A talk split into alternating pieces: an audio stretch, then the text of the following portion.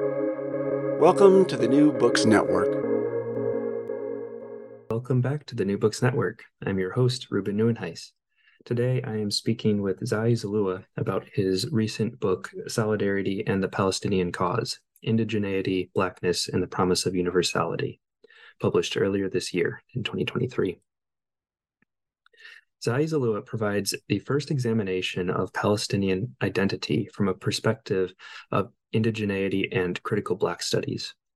Examining the Palestinian question through the lens of settler colonialism and indigeneity, this timely book warns against the liberal approach to Palestinian indigeneity, which reinforces cultural domination and urgently argues for the universal nature of the Palestinian struggle. Foregrounding Palestinian indigeneity reframes the Palestinian Israeli conflict as a problem of wrongful dispossession, a historical harm that continues to be inflicted on the population under the brutal occupation of the West Bank and Gaza. At the same time, in a global context marked by liberal democratic ideology, such an approach leads either to liberal tolerance, the minority is permitted to exist so long as their culture can be contained within the majority order, or racial separatism, that is, appeals for national independence typically embodied in the two state solution. Solidarity and the Palestinian cause not only insists that any analysis of indigeneity's purchase must keep this problem of translation in mind, but also that we must recast the Palestinian struggle as a universal one, as demonstrated by the Palestinian support for such movements as Black Lives Matter and the reciprocal support Palestinians receive from BLM activists. The Palestinian cause fosters a solidarity of the excluded. This solidarity underscores the interlocking global struggles for emancipation from racial domination and economic exploitation drawing on key Palestinian voices, including Edward Said and Larissa Sarsour, as well as a wide range of influential philosophers such as Slavoj Žižek, Frantz Fanon, Achille Mbembe. Zalloua brings together the Palestinian question, indigeneity, and critical Black studies to develop a transformative anti racist vision of the world. Zahi is Cushing Eells Professor of Philosophy and Literature and Director of Indigeneity, Race, and Ethnicity Studies at Whitman College, USA. Zahi, welcome to the New Books Network. Thanks. Thanks, Ruben. So to jump right in, um, you've you've written about Palestine in some of your previous books, most notably Continental Philosophy and the Palestinian Question Beyond the Jew and the Greek. What made you want to write this book, Solidarity and the Palestinian Cause? Uh, and maybe like what new directions do you explore in this compared to your previous writings on the Palestinian yeah, cause? Yeah. So in my first book, I wanted to track the Palestinian question in continental philosophy. Um, I started by linking the Palestinian question to the Jewish question, a question raised by a number of philosophers, including Jean Paul Sartre, Emmanuel Levinas, and Jacques Derrida, to mention only a few in the 20th century. The Jewish question proved central to the development and understanding of otherness, especially certain certain image of radical alterity. Um, this sense of being other was deeply connected to the Jewish status of the timeless victim, especially after the Shoah, the, the Jewish Holocaust. Raising the Palestinian question challenges this dominant philosophical tradition that conceptualizes the Jew as the ultimate figure of radical alterity. I asked in this book what does this form of imagining the Jew as victim, as the excluded by excellence, do to the Palestinian people?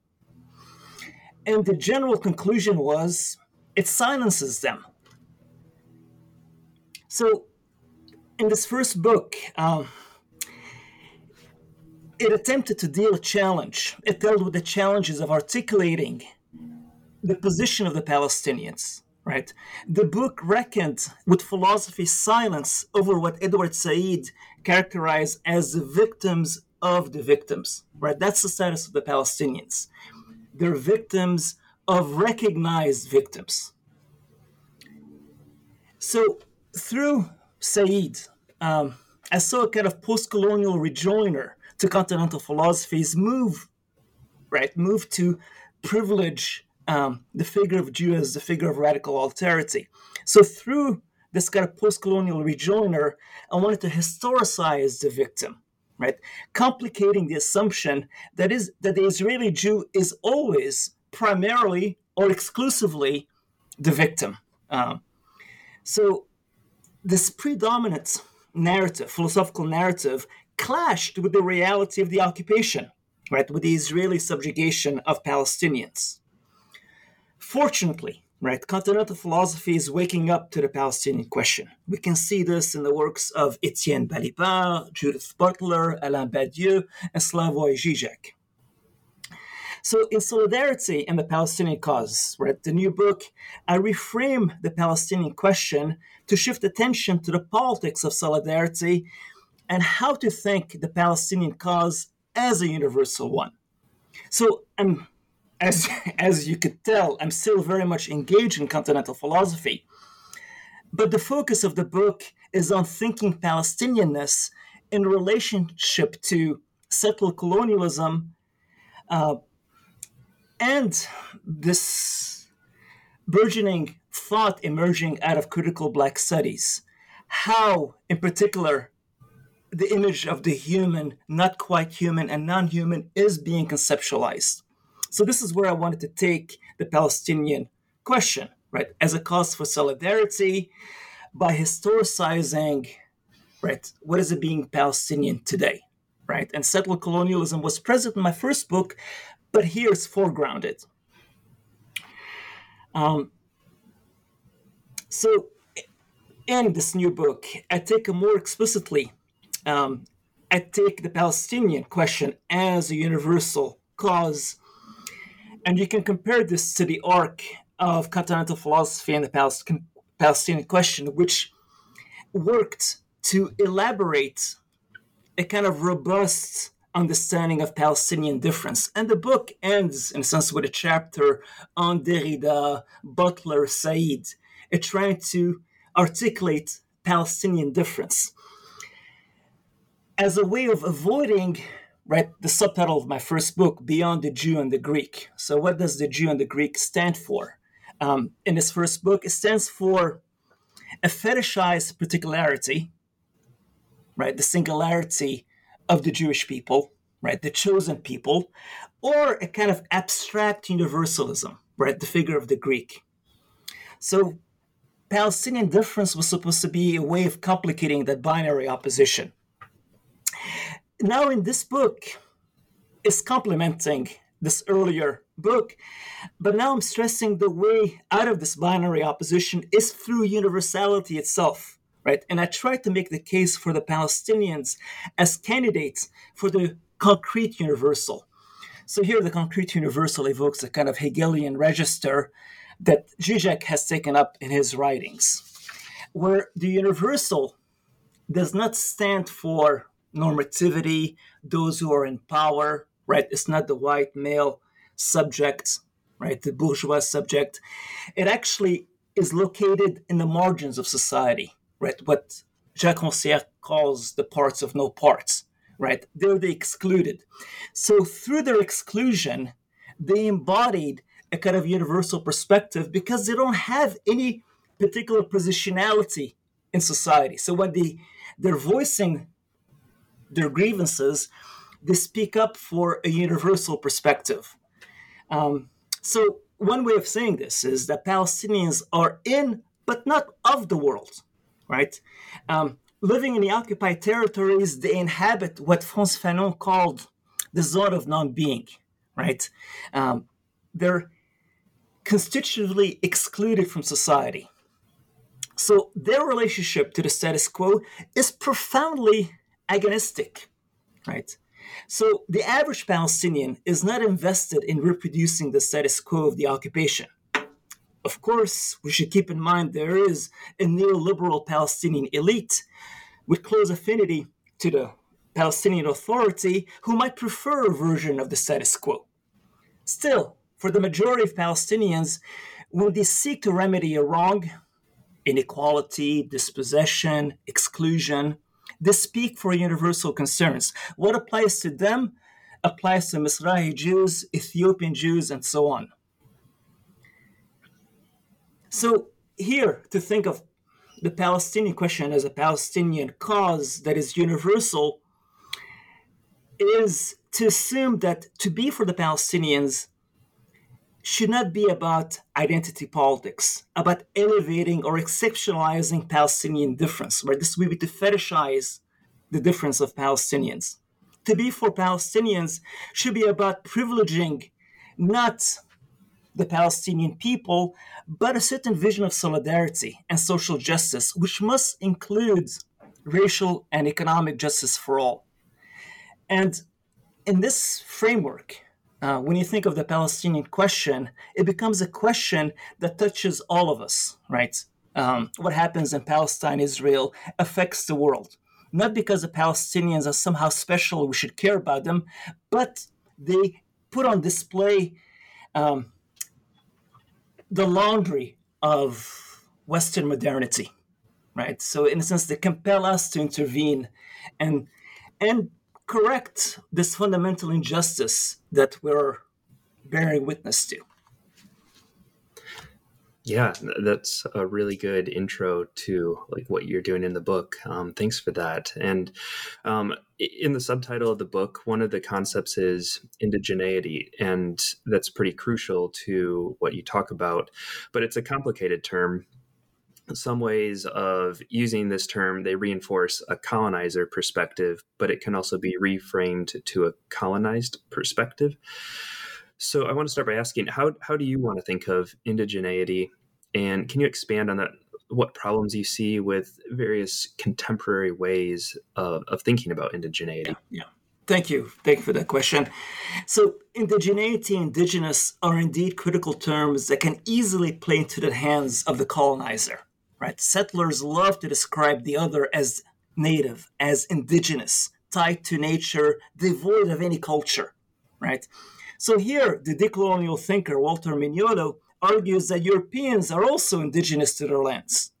So this is Mignolo's attempt to demystify Western categories. Indigeneity here becomes a kind of generalizable category which scrambles the Eurocentric gaze. Personally, I I move against Mignolo's demystification of indigeneity, right? Because I don't think that's the best way to tackle the problem. It's a good way to begin by demystifying that, in fact, we're all at some level indigenous. But here I follow indigenous scholars who reclaim the categories of indigeneity and indigenous, often by capitalizing the I, here, indigenous is not merely a descriptive designation, it points to an oppressive colonial or settled colonial context. It casts the natives, the indigenous populations, as agents of resistance and the settlers as invaders, dispossessors of indigenous land and resources. So, from that perspective, my book asks what does it mean to claim Palestinian indigeneity? What are its emancipatory potentials and what are its ideological traps? Right? That becomes a concern for me right? How i how as you say indigeneity can play into the hands of the oppressor right? By labeling you somehow closer to nature not really um, cultivated. Um, it can reinforce a certain kind of ontological division. But if you appropriate the term to signal hey this is a colonial regime that I'm struggling against, then indigeneity is less vulnerable for co-optation. Hmm. And one thing that comes through very strongly in your book is a critique of liberal viewpoints on Palestine, both that of Western liberals and Zionist liberals so this is something I'm sure will come up uh, throughout the rest of our discussion. But maybe can you give an initial overview of what these viewpoints are, just so that we can set the stage for what's at stake in the overall point of your book? Yeah, yeah. Um, Western liberals and liberal Zionists are, in many ways, my primary target um, in this book. Um, I see them as giving cover to the ongoing dispossession and displacement of Palestinians. So, from a psychoanalytic perspective, they're engaged in fetishist disavowal, whose mode of operation can be summarized as I know very well, but all the same. Liberals know very well that Palestinians are suffering under the occupation. but all the same, they believe in Israel's singularity in the two state solution. They believe in Israel as a democratic and Jewish state and in the possibility of coexistence with the Palestinians. So here, right, they're able to acknowledge suffering, they can claim knowledge of suffering, of Palestinian suffering, but they still, in a sense, believe in Israel's greatness. Right? They haven't really come around to the question of decolonizing Israel, de-Zionizing Israel. Right? These are not questions for them. They can recognize, on one hand, the knowledge of Palestinian suffering, but that knowledge is neutralized immediately. So, peace talk, right? In a sense, you know, a liberal Zionist can signal their difference from, let's say, right wingers, um, you know, religious or political Zionists by saying, no, no, no, we're in the peace camps. We believe in peace with Palestinians. But that utterance is devoid of any kind of force or reality, right? So, uh, liberal liberal Zionists want peace, right? But only on one condition: as long as Jewish privilege is left unchallenged. So liberal Zionists can always claim they're for peace, that they're always waiting, but but the problem here is not with them. They're ready for peace. What they're waiting for is a Palestinian Gandhi, a Palestinian Mandela, right? That's the rhetoric that you constantly hear from the liberal Zionists. Liberals in the West follow the same script. Um, what they like about the peace talk, literally as talk, right, is the vision of nonviolence as a precondition for peace talks, for Western liberal support of the Palestinian cause. So here, the emphasis on nonviolence denies the Palestinians' right to resist their domination. It effaces the Zionist originary violence and puts the blame flatly on Hamas and anybody else who dares to engage in armed struggle against an occupying force. So, on the one hand, right, if religious or political Zionists give us occupation on steroids, by that I mean they don't hide their genocidal ambitions. On the other, liberal Zionists give us occupation on cruise control. So, for me, the outcome is basically the same, right, when it comes to Palestinians' well being. The only difference is that liberal Zionists, the liberal Zionist position, is still convincing Western powers to stick to the status quo. Right? People in the West are increasingly supporting the Palestinian cause, but their elected leaders are still backing, frankly, a murderous regime. So, relatedly, um, liberals love to hate Netanyahu, right? Liberals in Israel and liberals in the US and the rest of the world. Um, so they love hating Netanyahu. They love to blame him and his neo fascist coalition um, for Israel's kind of global demotion, right? Like the, the, the stock of Israel has gone down, right? But the problem with this kind of liberal perspective on Netanyahu is they fail to see that Netanyahu is not the problem. Israel is the problem. Israel driven by Zionist supremacist ideology. And you can look at all the prime ministers in Israel have, in one version or another, emphasize Jewish priority, Jewish supremacy over this land. Um, so this is why I see uh, the liberal Zionists and the Western liberal as basically doing more damage to the Palestinian cause easily in the long term, right? Because you still think there's a solution if you follow that script. Right. It's kind of like a distraction from what the actual issue is. Um, and that's that, that ties into what you're talking about. They want change without actual change because the change they're aimed at is just um, it's a rabbit trail or, you know. Mm-hmm. Right. Well, I want to turn to critical Black studies, which is another concept that or um, um, study that you engage with, and um, largely with the movement of Afro pessimism and more particularly with Frank Wilderson. One of Wilderson's positions is that Black Lives Matter is or should be fundamentally at odds with the Palestinian cause. He strikingly says, quote, Ferguson is a threat to Palestine, a threat far greater than that of Israel's occupying army. End quote.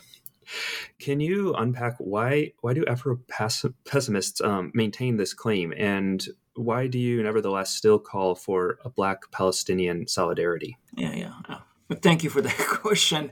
Um, so Afro pessimism plays a very important role in my analysis.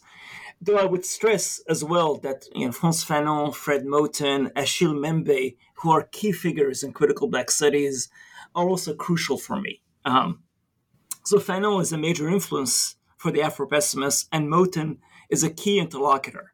Mbembe was initially claimed by the Afro-pessimists, by Wilderson, um, but he departs from their orbit in his refusal to ontologize anti-blackness. He chooses instead to draw attention to what he calls the becoming black of the world, a vicious paradigm and logic that he ties to global capitalism, which which is sparing less and less people from becoming human capital, commodified beings. So these are the three thinkers that I'm thinking along with um, Sexton and Wilderson, and namely from the Afro pessimist camp. So, as you point out, Wilderson is deeply suspicious of the possibility of Black Palestinian solidarity. And this concern, to be fair, is not without cause right? Anti-blackness underpins so much of our thinking and imagination. The claims of solidarity with the black cause are often betrayed once the interests of non-blacks are satisfied. For the Afro-pessimists, the problem is not so much white supremacy as anti-blackness, and the difference here is significant. Um, with white supremacy, blacks and Palestinians and other racialized groups can, in principle, find common ground against a common enemy, the white capitalist colonizer. But if anti blackness determines the horizon of human interaction, Palestinians or any other non black people of color are consciously or unconsciously aligned with the forces of anti blackness. Right? The question is how? For Wilderson, Palestinians are invested in the grammar of the human. They want their humanity recognized. They want their degraded humanity restored, and so on. According to Afro pessimism, this investment in the human is by definition anti black because the human, the idea and ideal of the human, is predicated on not being a slave, that is, on not being black. Wilderson returns on multiple occasions to an experience he had with a Palestinian friend when he was living in Minneapolis, working as a guard at the Walker Art Center.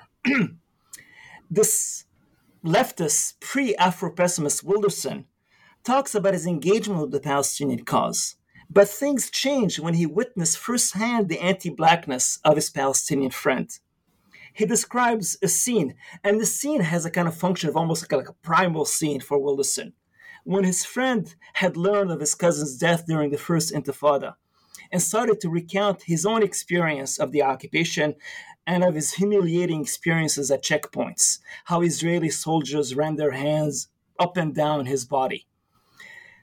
But what stood out for Wilderson is his friend's comment that the most humiliating experience was when an Ethiopian Jew did the body checking. Wilderson draws a lot from the scene. He grabs an anti blackness in his Palestinian friend here, Wilderson determines that the anti-blackness, right, that infuses this anti-black liberal economy, organizing the circulation of blackness in the U.S., is precisely the same one as the one operative in the occupied territories. So there is no difference here between his Palestinian friend, his fellow revolutionary subject, and a white supremacist. So this was a formative moment for Wilderson. He lost faith in the non-black people of color. Um, for him, Palestinians are on the other side of the antagonism, right? They're not with blacks. My response to Wilderson is that first, I don't necessarily question his friend's anti-blackness, right? Arab communities, like any other communities, are by no means immune from anti-blackness. But the situation is not as straightforward as Wilderson claims it to be. I think Wilderson flattens too much here. All right, there's no attention given to the settler colonial context. Isn't the Ethiopian Jew effectively fulfilling the settler logic of elimination? he never considers that the Ethiopian Jew might be singled out because he is a relatively newcomer to the land and already holds much more authority over Palestinians who have been there for generations. On Wilderson's account, the Ethiopian Jew is not only black first, he's exclusively black, though he happens to be holding a rifle and subjugating Palestinians. Right?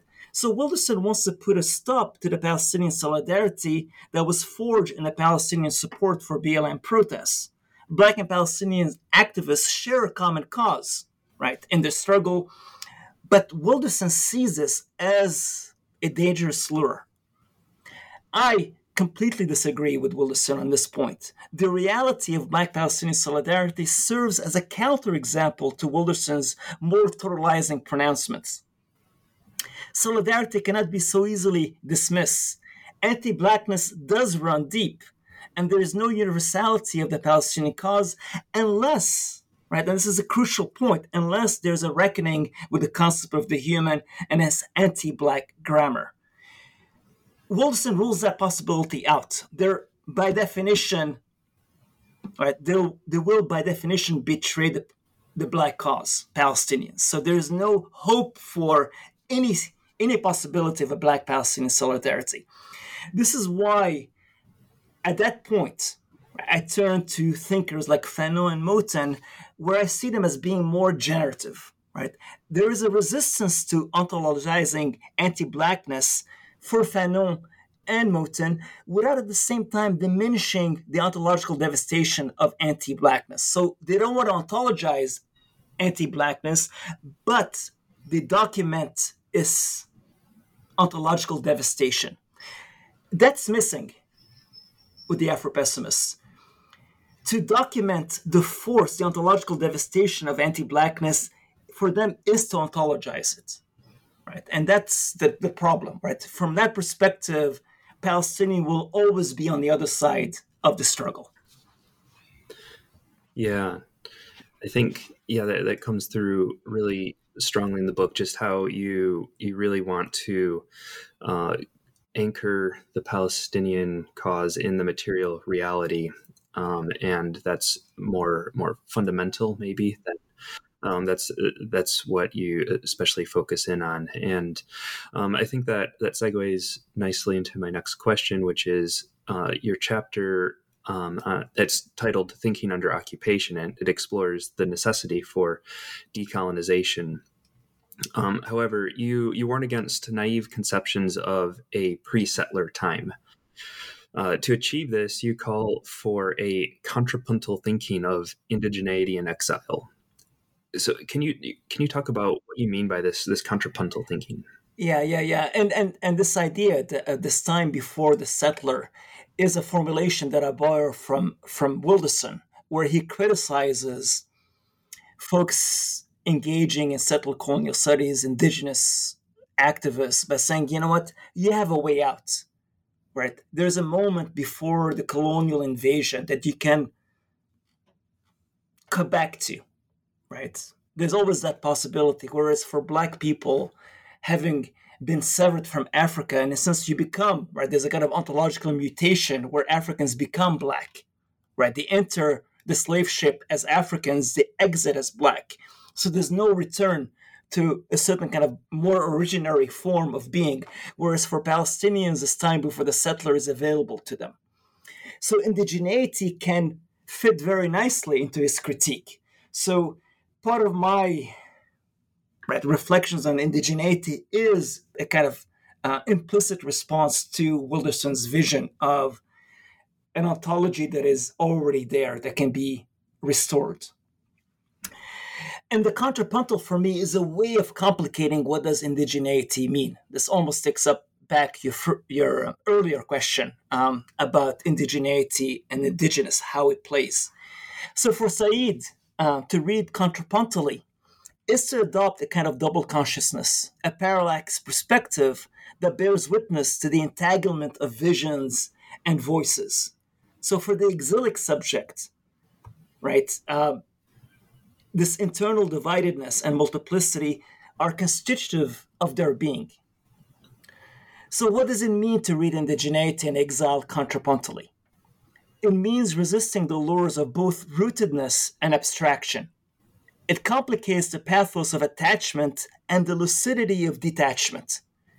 Indigeneity can easily translate into a form of identitarianism, one that fantasizes about a time before the settler, right? Keeping in mind Wilderson's critique, where a proper indigenous identity is restored. And exile can also become a form of abstraction, a fetishized cosmopolitan sensibility unmarked by the materiality of trauma, what produced exile in the first place. So to read contrapuntally is to complicate a kind of privileging of exile. For instance, you're detached from the world. And Said lived right that kind of division of the exilic subject. But he was never he never fetishized that position. He never said it's the same as as one who's been dispossessed living in a refugee camp, right? Exile for him was a kind of intellectual attitude, vision that the privileges from not being attached in a particular mode of thinking. But he recognized that you can't just have the exilic subject floating in the air, right? You have to counter it. So he was also very passionate about Palestinian national consciousness, which stressed the, the, the indigenous people.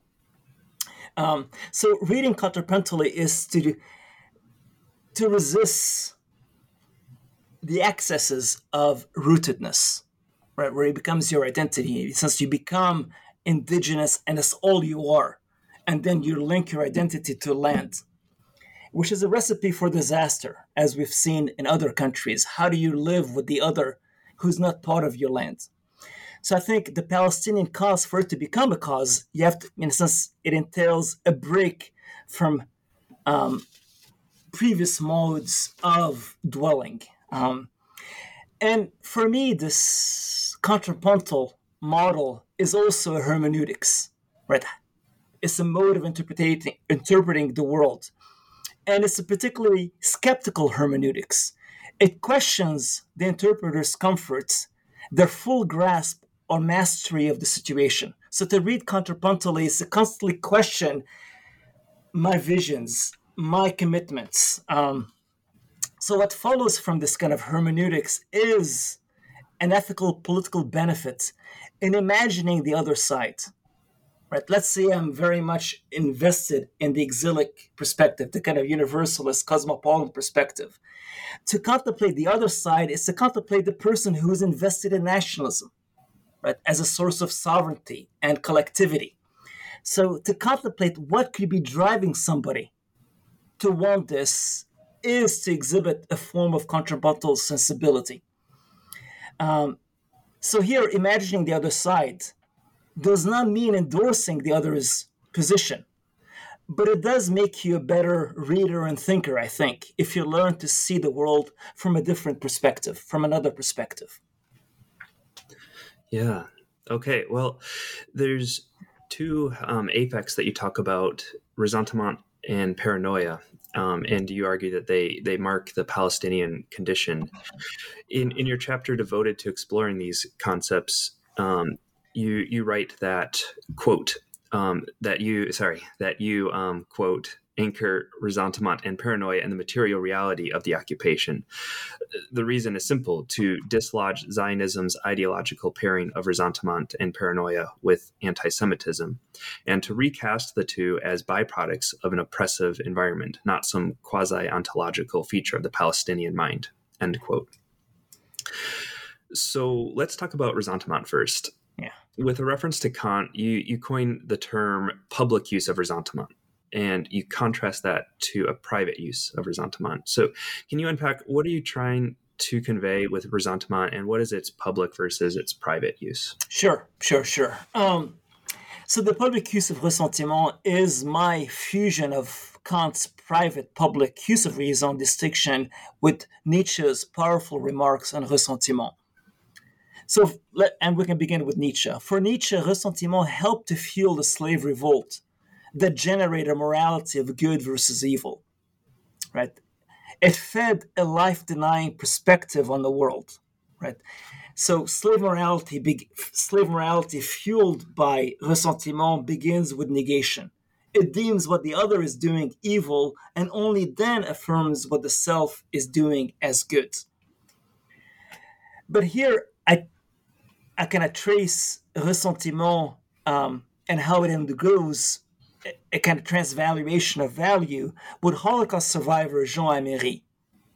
For Jean Amery, ressentiment becomes a way of mobilizing resistance to post war Germany's move to forgive and forget, to put Nazism behind and move on. So for Amery, ressentiment indicates a refusal to play along and embrace this new reality when, Ger- when Germany itself has not fully reckoned with what it did to the Jewish population in Germany and beyond. So this is the kind of so I borrow ressentiment from Amery, who alters it from the Nietzschean context for Kant, the private and public use of reason refers to two ways of practicing one's reason. So, for example, when you're a soldier, you follow your superior's orders, and in doing so, you're using the private use of reason. But let's say you strongly disagree with a, mili- with a military policy. You can express your concern by addressing the larger public through public speech, an op ed, or today, a blog. Um, I don't know if, what Kant would say about blogs, but I, I think it covers the public use of reason, uh, maybe. Um, in this instance, you're practicing the public use of reason. When you make use of the private use of reason, you're basically working within the confines of your duties. When you make use of public, when, when you make use of the public use of reason, you're acting as a universal subject, irreducible to the confinements of your organic community. So, in thinking Nietzsche with Kant, I coined the public use of ressentiment as a way to recast ressentiment not as a slavish practice, but as a collective gesture, where it is not only my ressentiment that counts, but it is a ressentiment that ties me to others who have been wronged. So, this kind of collective ressentiment for me emerges out of the public use of ressentiment. Whereas the private use of ressentiment is all about me and how I have been wronged or my people right? It's linked to identity. So this public use of ressentiment gains a universal reach in its in his refusal to follow German Germany's and German and fellow German post-war script. Amery was displaying this resistant public use of ressentiment. But he cut off this gesture and regressed his private use when he gave unconditional support to Israel when his ressentiment fed an identitarian politics rather than aligning himself with Palestinians who were precisely refusing to forgive and forget their displacement and dispossession. So Palestinian ressentiment, just like Palestinian paranoia, are not pathologies of the Arab mind, as Israeli, Israeli politicians and their supporters claim. They are first and foremost grounded in the material condition of the occupation. So this is where you have to start. You have to start with the occupation. This this these disorders or these bad affects have a material origin, not an ontological origin or a kind of biological origin. Yeah, excuse me. Um, yeah, and I think it, it's uh, worth mentioning to the listeners. Um, you use the the movie Divine Intervention in this chapter as an example to illustrate it, and um, I was happy to find that on, on Netflix. So, uh, yeah. if anyone wants to watch that, it's I thought it was well worth the watch. Um, but to turn to paranoia now, so you, you spend a bit of time discussing Jasbir Puar's ethnographic research, which found that some Palestinians believe Israel is still currently killing Palestinians to harvest organs. And there is, of course, documented history of this happening, as you point out, in the 90s, the 2000s, and 2012. Israel generated a ton of feigned outrage and public denouncing of Palestinian paranoia from Puar simply conveying the sentiments much of Israel's PR and Western media portrays Palestinians as outrageously paranoid. But in talking about paranoia, you urge an understanding of paranoia rooted in politics rather than biology. Can you talk a bit about just what is at stake in this hermeneutic? Yeah, yeah. No, thank you. And in this particular section of the book is influenced by Fanon's own reflections on the kind of pathologies that he was observing in Algeria when he was treating patients, um, how they're suffering, what is the origins of the suffering, and he was puzzled by how French doctors were looking at them, right, reducing their problems to the Algerian mind, or these kind of abstractions. He moved away. He linked what was going on with them with the colonial situation. That was Fanon's kind of gift um, to us in terms of thinking of these pathologies, so-called pathologies. So in the in the occupied territories, right, to say to put the matter in in a kind of bold fashion, Palestinian paranoia is as much a survival strategy as it is a disorder. Right? How can you not be paranoid in a world which targets you for early termination. Right? And the same thing can be said about black paranoia in the US. Um, some critics, like Cary Nelson, were outraged when Puar reported Palestinian sentiments about the Israeli government's allegedly stealing Palestinian organs from dead Palestinian bodies. Right? They accused her viciously of trafficking in this anti Semitic trope of blood libel.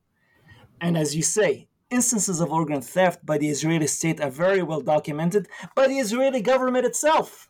So it's like you're calling yourself anti-Semitic because you've documented this, right? The go- Israeli government documented this. So this was another shameless, manufactured outrage to silence Palestinian voices and the voices of their supporters. So Puar works within a kind of anti-Zionist hermeneutic, which I think complements a contrapuntal hermeneutics, right? An anti Zionist hermeneutic seeks to block the Zionist machinery that reduces Palestinian paranoia to an, to an anti Semitic mindset, to a manifestation of this kind of eternal and irrational hatred of Jews. So, this anti Zionist hermeneutic demystifies the Zionist horizon of interpretation, which mandates that you show unconditional support, commitment to Israel, or else be charged with anti Semitism, right? The constant threat of being called anti Semitic is the price you pay for displaying any sympathies, right, for the Palestinian cause. Even to be for Palestinian rights, for internationally recognized rights, becomes an anti Semitic statement. Yeah, and I, I think that I, I really like how you sum it up when you say, um, if if you want to get rid of the Palestinian cause, um, you must change the the colonial situation. Is effectively what you say, um, and dismantle um, just the regime that Israel has there. So, well, for many in the West, the, the two state solution seems like the most promising result that could lead to peace. And this is a perspective that comes through strongly in the recent 2021 film Oslo. However, most Palestinians do not support this idea. And you write, quote, the two state solution is a racist answer to the Palestinian question that ultimately fails to deliver on the more substantial claims of the indigenous population. End quote.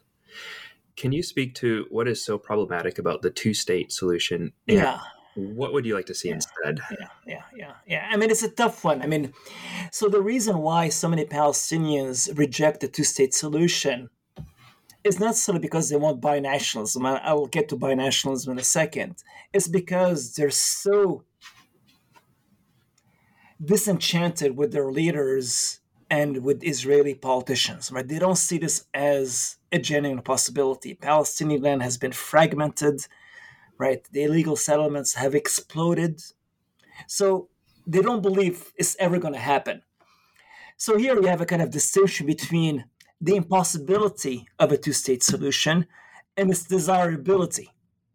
I'm arguing it is both impossible to realize and it's not desirable. So to, to fashion a kind of solution that that Palestinians will desire is a challenge of activists, intellectuals, to try to present to them a model of coexistence that makes sense. So, you know, Bartlett Sher's film Oslo um, is deeply problematic for me, not because it tries to recount what happened, and I have no doubt. I think it does a good job in its representation of the negotiation process. Right, there was there was uh, good research that went into reproducing this. My problem with the film is its ideological commentary, the ways it effortlessly feeds on nostalgia for Oslo. What would have happened if Palestinians and Israelis had taken the next step, that difficult step? Ah, this missed possibility. No, this whole line of inquiry strikes me as wrong. If we are to return to Oslo, and I think we definitely should, it is to see that from the very beginning, Israelis had no commitment to peace and genuine coexistence, right? So the Oslo principle, land for peace, was a lie from the very beginning. There is no solution to the Palestinian question without, without a recognition of the settler colonial context, right? The structural imbalance of power was there from the beginning. So what we're witnessing in Palestine Israel is not a dispute over territory which is the way the negotiations were going, right? You know, the Palestinians want claim this land, Israelis claim this land. This becomes a dispute over property. No, it's not about property, but in but what describes Palestine Israel is an indigenous population resisting the invasion of Zionist settlers, bent on eradicating and um, the the population the indigenous population and erecting in its place an exclusively Jewish state, right? That is premised on their elimination. So that's the problem, right? Uh, that's what is completely excluded. And the film reproduces this, right? There's a, at the end, you get the ideological commentary at the end, right? This kind of nostalgia, what could have happened next? There were genuine efforts. People got along in the negotiations, but things faltered. Radicals from both sides um, ruined the process. No, the process was doomed from the start. And I think that's the force of of settler colonialism that you can't you can't continue the narrative of Oslo. So if we start with the statement that Israel is a settler colonial state, then the next step is not can we establish a two state solution? And here, even in this language of a two state solution, it's always as if a Palestinian state would be, an out, would be the outcome of Zionist generosity. Like, can you please give us a state? We'll be nice, right? We'll be peaceful. So it's almost like they're giving their land to the Palestinians. But putting that aside, right? If you recognize the settler colonial context, you don't go next to the two state solution. You ask, how do you decolonize Israel? How do you de Zionize Israel? Right? That's what follows from the settler colonial context. But if you remove the settler colonial context, you have Israel, a kind of representation of Western power, and you have Arabs, right? You have Palestinians who are read through an Orientalist link. They're rational, savages. You can't really reason with them. They only understand authority. So you get a different kind of reality uh, if you begin with a settler colonial context. Um, so, in a more immediate sense, how do you put an end to the Zionist cleansing of Palestinians and confiscation of their land? And here we can just briefly recall the West's response to Russia's, to Russia's aggression against Ukraine right? You have a clear invader, and you have the West rallying behind um, the Ukrainians. Um, so Zelensky was addressing the Knesset, and he said, Ukraine is Israel. He was flat wrong, but Ukraine is Palestine, right? Russia is Israel, right? I mean, this is this is the kind of model, right, where the West can show its support towards Ukraine, but the same standard does not apply to Palestinians. Right? Yeah. So this double standard is bewildering. Right. And I, I, think another analogy I found really helpful in the book that I appreciated um, was just kind of um, looking at the Jim Crow era in the US. And it's, you know, nowadays the Ku Klux Klan vision is just no longer accepted as the dominant discourse and that's um, I, I, think that very much relates to um, what you're talking about with the two state solution. Yeah, right. So, well, let's turn to binationalism. And in talking about that, you seek to reimagine sovereignty. And you already hinted a little bit at this in your previous answer. Um, the title of your final chapter bears mentioning as it's titled "Sovereignty" with a with strike through. I think sovereignty or erasure or barred sovereignty. Um, so, in, in a striking statement, you pose the question: "Quote: Sovereignty or subjugation? No thanks. Palestinians must refuse this choice as offered." End quote. Can you unpack what's going on here? What is the problem with sovereignty as typically thought of, and uh, what other type of sovereignty do you want to see? Yeah, yeah, yeah. A funny anecdote here about sovereignty. When I was going through the copy editing, the copy editors thought, you know, I'm, I'm replacing sovereignty with a different word. no, I wanted to keep the sovereignty bars, right? I mean, yes. it's a difficulty. How do you speak about sovereignty? All right. So maybe I can talk about that briefly before we get into binationalism. So sovereignty is one of those categories that Afro pessimists and Fred Moten has really written against because you know this model of sovereignty aligns a certain vision of the human as possessing themselves as being fully human unlike the slave unlike the black so for moten right he introduces the notion of the unsovereign right? And I was always influenced by Derrida's notion of a sovereign without sovereignty, a sovereign without the metaphysics of sovereignty. So a kind of weak sovereignty that emerges in Derrida. So for me, if the question becomes, do you want sovereignty or subjugation? If by sovereignty we mean the nation state with all its package, right? If it means reproducing an anti-black world because in a sense you've committed to this vision of the sovereign then no i don't want sovereignty. And right nobody desires subjugation right? You uh, know, unless you're a slave owner or a settler then subjugation is a nice concept. So how do you rethink sovereignty? So sovereignty under erasure barred sovereignty for me signals that sovereignty is a kind of double bind. You want it, right? And indigenous scholars, uh, uh, Glen Coulthard, Leanne Simpson, I said, look, speaking to the Afro pessimists, we recognize your critique. We're very well aware of Western sovereignty's murderous history. We've been victim of it as well. But for us, as a community, if we give up on sovereignty, it's like committed, committing a form of genocide, right? Um, you're committing suicide by giving up on sovereignty. So, what kind of sovereignty can continue? It's not going to be a sovereignty that models itself after Western sovereignty, which has been murderous, which has tied itself to what it is not. What can I be sovereign over?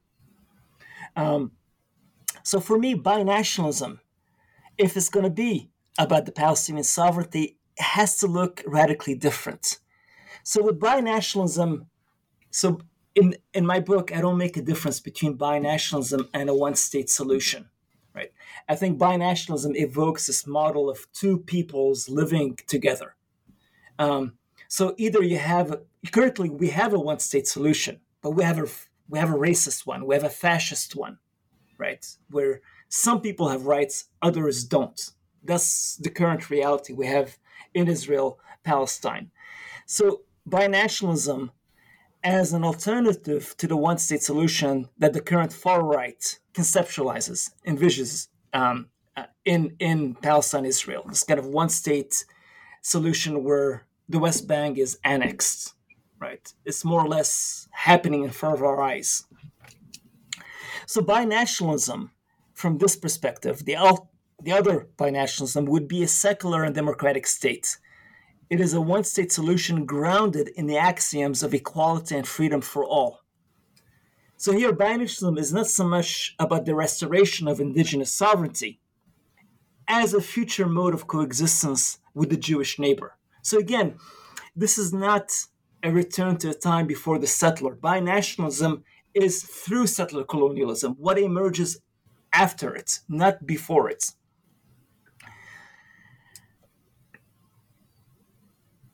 So it is that sense of sovereignty um, that I want to I want to preserve. I don't want a sovereignty that um, that makes it vulnerable for somebody like Wilderson, for whom Palestinian sovereignty is always possible, even if not plausible, because Palestinians are not black, right?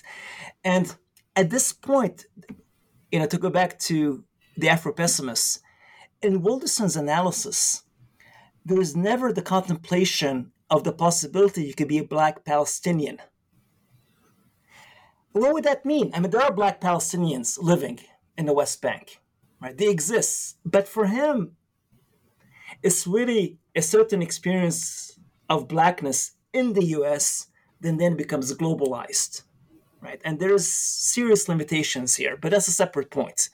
Um, but what I take seriously from the Af- Afro pessimists is the challenge to the metaphysics of the human, right? This human cannot be intrinsically not black and anti-black. The kind of sovereignty you're going to adopt cannot reproduce that anti-blackness. Um,